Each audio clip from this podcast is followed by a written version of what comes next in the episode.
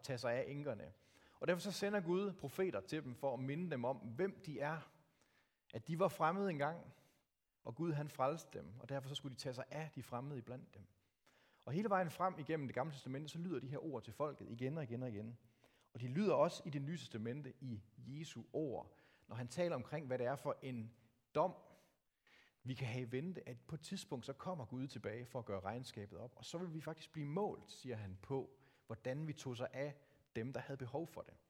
Og det er her, hvor vi begynder vores læsning i dag. Så lad os rejse os op og læse de her ord fra Matteus evangel kapitel 25 og vers 34.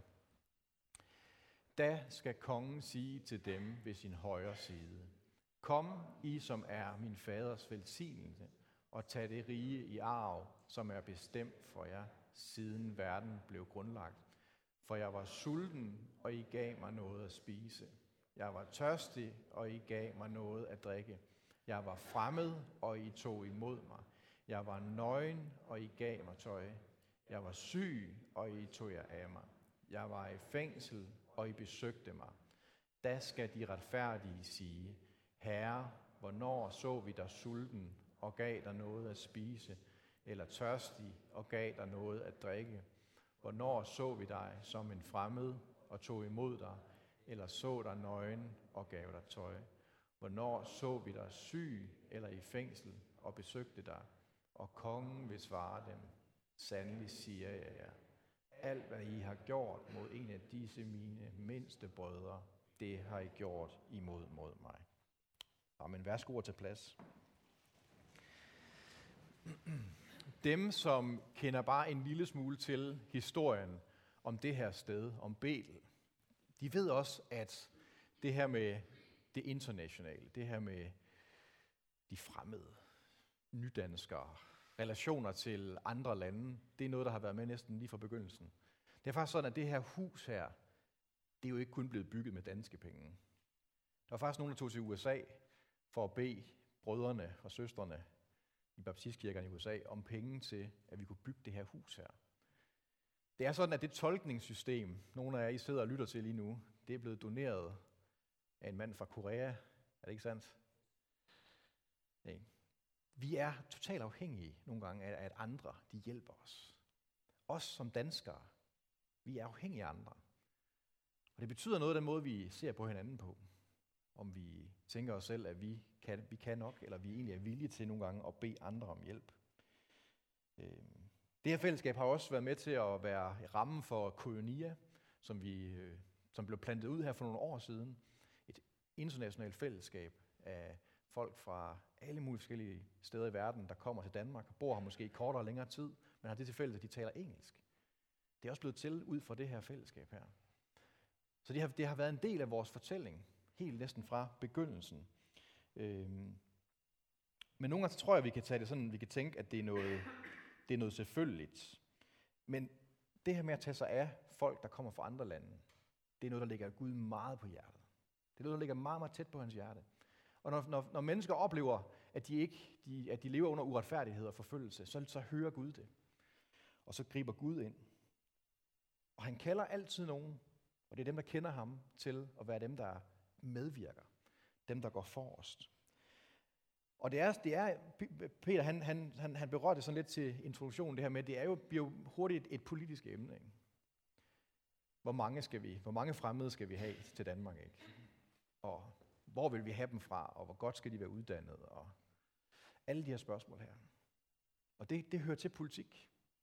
Og det er også vigtigt, at der er nogen, der tager sig af de spørgsmål, om hvorvidt vi skal hjælpe mennesker her i Danmark, eller i nærområderne, eller hvordan vi nu ser på det. Men det, der sker, når vi, når vi er kristne, det er, så vi ikke først og fremmest optaget af de spørgsmål. Fordi når kommer folk til vores dør, så er budskabet til os meget enkelt. Det er måske, som du sagde, Peter, det er velkommen til. Velkommen.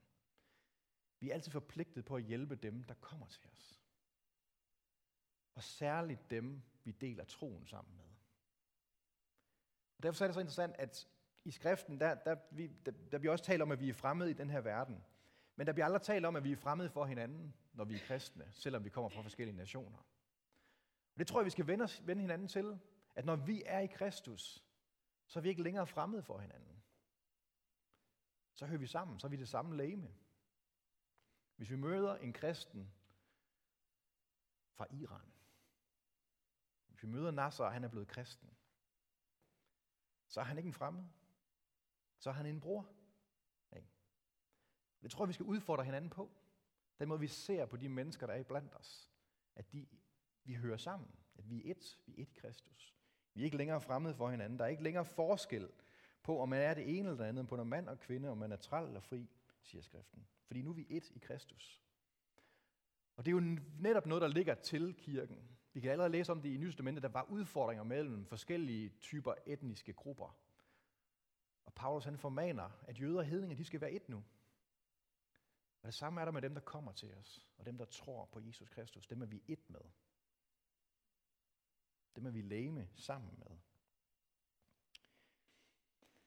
En anden ting, som jeg tror, der er vigtigt, vi skal minde hinanden om, det er det, som den her tekst, vi lige har læst, at den handler om. Det kan være, at vi kan få den på igen. Hvor Jesus han siger noget, som skal blive sagt til alle nationer, til alle mennesker. Og så står der, den retfærdige vil svare, eller den retfærdige vil sige, jamen, hvornår så vi dig sulten? Og det der, det, det, der, det der er det vigtige det opmærksomhedspunktet her, det er det her med den retfærdige. Retfærdighed. Det er sådan noget, som vi nogle gange kan, måske som kristne tænke, det, hører, det er sådan noget, vi er blevet, da vi blev kristne, at, at Jesus han døde og opstod, for at vi kunne blive retfærdigt gjort. For at den synd og skyld, som der ligesom var vores, den kunne blive slettet ud. Og det er heller ikke løgn, vil jeg sige. Men retfærdiggørelse eller retfærdighed, det handler altså ikke kun om, hvor du skal hen, når du dør. Retfærdighed og Guds retfærdighed, det, det handler om meget mere. Og vi kender det, når vi, når vi beder fader vores, vi beder om at komme dit rige og ske din vilje. Og Guds rige, det er retfærdighed, og det er fred, og det er glæde ved heligånden. Guds rige er retfærdighed. Og det er ikke kun det her med, hvor vi skal hen, når vi dør. Guds retfærdighed, det handler også om, at tingene de må ske på den rigtige måde. Vi kender begrebet det her med, at retfærdigheden den skal ske fyldest. Og det er som regel altid noget negativt, der er forbundet med det, ikke? At der er nogen, der skal have, hvad, de, hvad vi skylder dem på en eller anden måde. Ikke? Og det er ikke sådan, det er tænkt, det her. Og jeg tror nogle gange, så skal vi, vi skal have udvidet vores forståelse af retfærdighed. Retfærdighed, det handler om at lave lektier med Barakats og hjælpe ham med, at, når han får et brev fra kommunen, hvor han ikke kan forstå, hvorfor han skal, hvad han skal. Det er retfærdighed at hjælpe ham med det. Fordi han står måske i en uretfærdig situation, fordi han ikke kan forstå det, han læser. Og det at hjælpe ham med det, det er retfærdighed. Det er, når vi gør noget godt, når vi gør noget smukt, når vi gør noget, der er sandt, det er retfærdighed. Og det hører til Guds rige. Det er det, som Gud ønsker at komme og gøre en gang. Så skal, der, så skal den her jord skabes på ny, står der. Og så skal al uretfærdighed forsvinde. Så skal regnskabet gøres op, kunne man sige. Så skal der skabes balance. Så skal tårerne tørres bort, der hvor der er tårer. Så skal der, hvor der er sorg, der skal der komme glæde. Ikke? Og alt det her, det er vi kaldet til at være med i som kristne. Fordi vi har, vi har taget imod Guds rige. Vi har taget imod Guds retfærdighed. Vi har taget imod hans glæde og hans fred. Det er sådan her med tro, at det er, det er både en gave, vi får. Tro, det er noget, jeg kan have. Jeg kan have tro. Men tro, det er også noget, jeg er. Det er noget, jeg gør med den tro, jeg har. I kender ordet troskab. Jeg er. Jeg viser troskab. Og det er jo netop det, som var udfordringen for folket der i 2. Mosebog. Det var, at de havde fået gaven med at være Guds folk. Men de havde også opgaven med at være udvise troskab og udvise retfærdighed. Og det er det, de nogle gange glemte. Nogle gange så blev de optaget af deres egen behov. Der var også rigelig grund til det, når man læser historierne, som vi skal gøre. De havde rigeligt at se til. Der var en grund til, at de nogle gange blev optaget af sig selv. Men på den måde er vi jo ikke anderledes end dem. Vi kan så nemt miste det der blik udad til. Men der er et kald til os. I har fået givet troen. I har fået givet retfærdigheden. Så vær nu, vis nu troskab over for det. Lad det nu blive synligt for jer. Lad det blive nu et lys, siger Gud. Så de kan se på jer, hvem jeg er.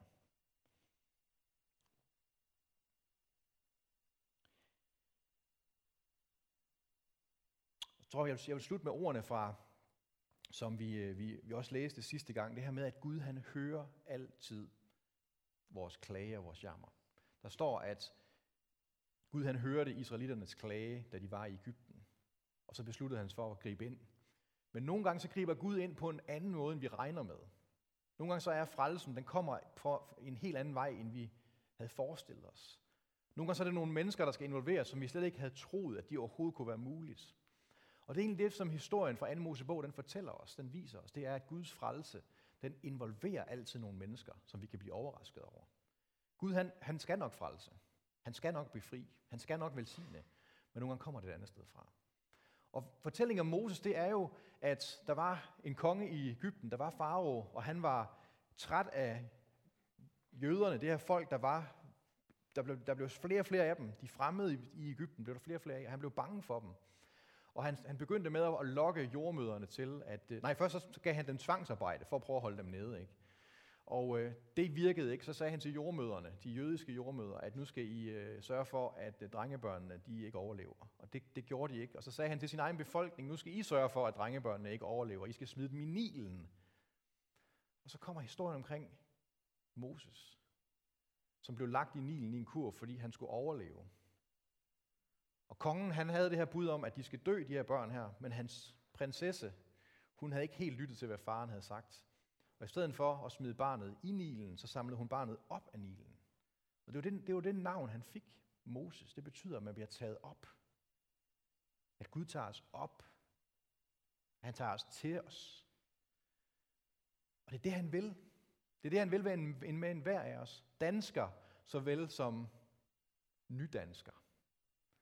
Gud tager sig af os. Og jeg tror, der er et kald både til danskere og til nydanskere her om, at der er brug for sådan nogle Moses-typer i både mandlig og kvindelig udgave.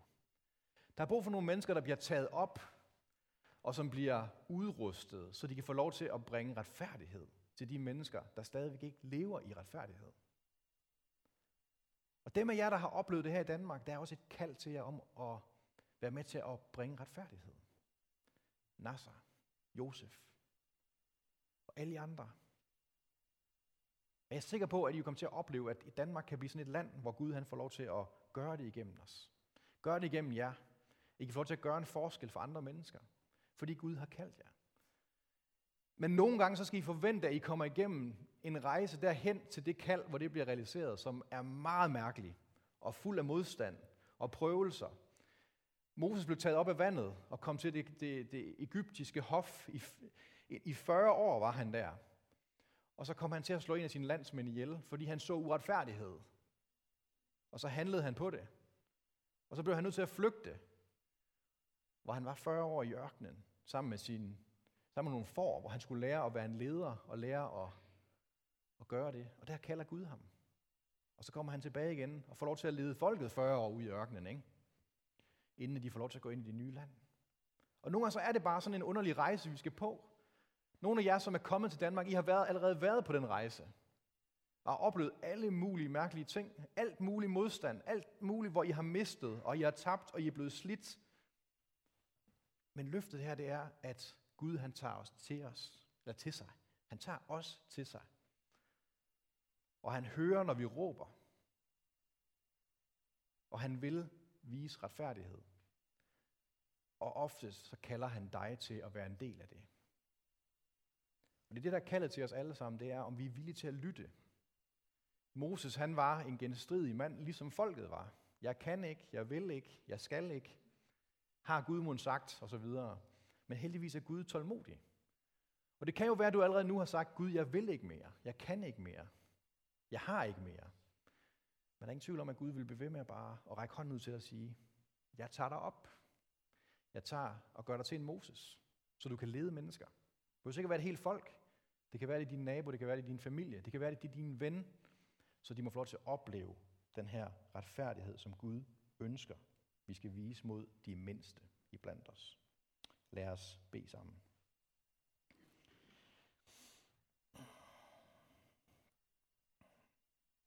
Gud, vi ser, hvor mange nationaliteter vi er her i dag, og vi takker dig for de mennesker, du har ført sammen på det her sted. For danskere, for nydanskere. Og Gud hjælper os til at se på hinanden ikke som fremmede længere, men som at vi er et i dig, Kristus. Og vi takker dig, fordi du har skabt os, og du har ført os hertil. Og vi takker for den frelse, du har til os. Tak fordi, at du har taget os op, og vi har fået lov til at opleve din retfærdighed. Og Gud, må vi få lov til at blive fyldt af din fred og af din glæde. Og Gud, jeg beder for dem, som har oplevet, at turen til Danmark, eller livet i Danmark, det har været en kamp. Det har været tab. Det har været sorg. Det har været bedrøvelse. Det har været opslidende. Himmelske far, forbarm dig over os. Og må du give det tilbage ved din nåde, som er blevet tabt. Det, som er mistet. Det, som er opbrugt. Gud, tak fordi der er rigdom i dit rige. Og Gud, tak fordi at vi må møde mennesker, der kan få lov til at blive en ny familie. Der kan få lov til at blive nye venner. Der kan blive det, som vi engang forlod. Tak fordi du vil give det i det her nye land, vi er i nu. Og far, tak fordi at du vil rejse nye Moseser, som mænd og kvinder, der bliver taget op af det, som de var fanget af. Og de må blive befriet, og de må blive udrustet, og de må blive kaldt og sendt til at være retfærdighed og fred og glæde for rigtig mange andre mennesker omkring dem.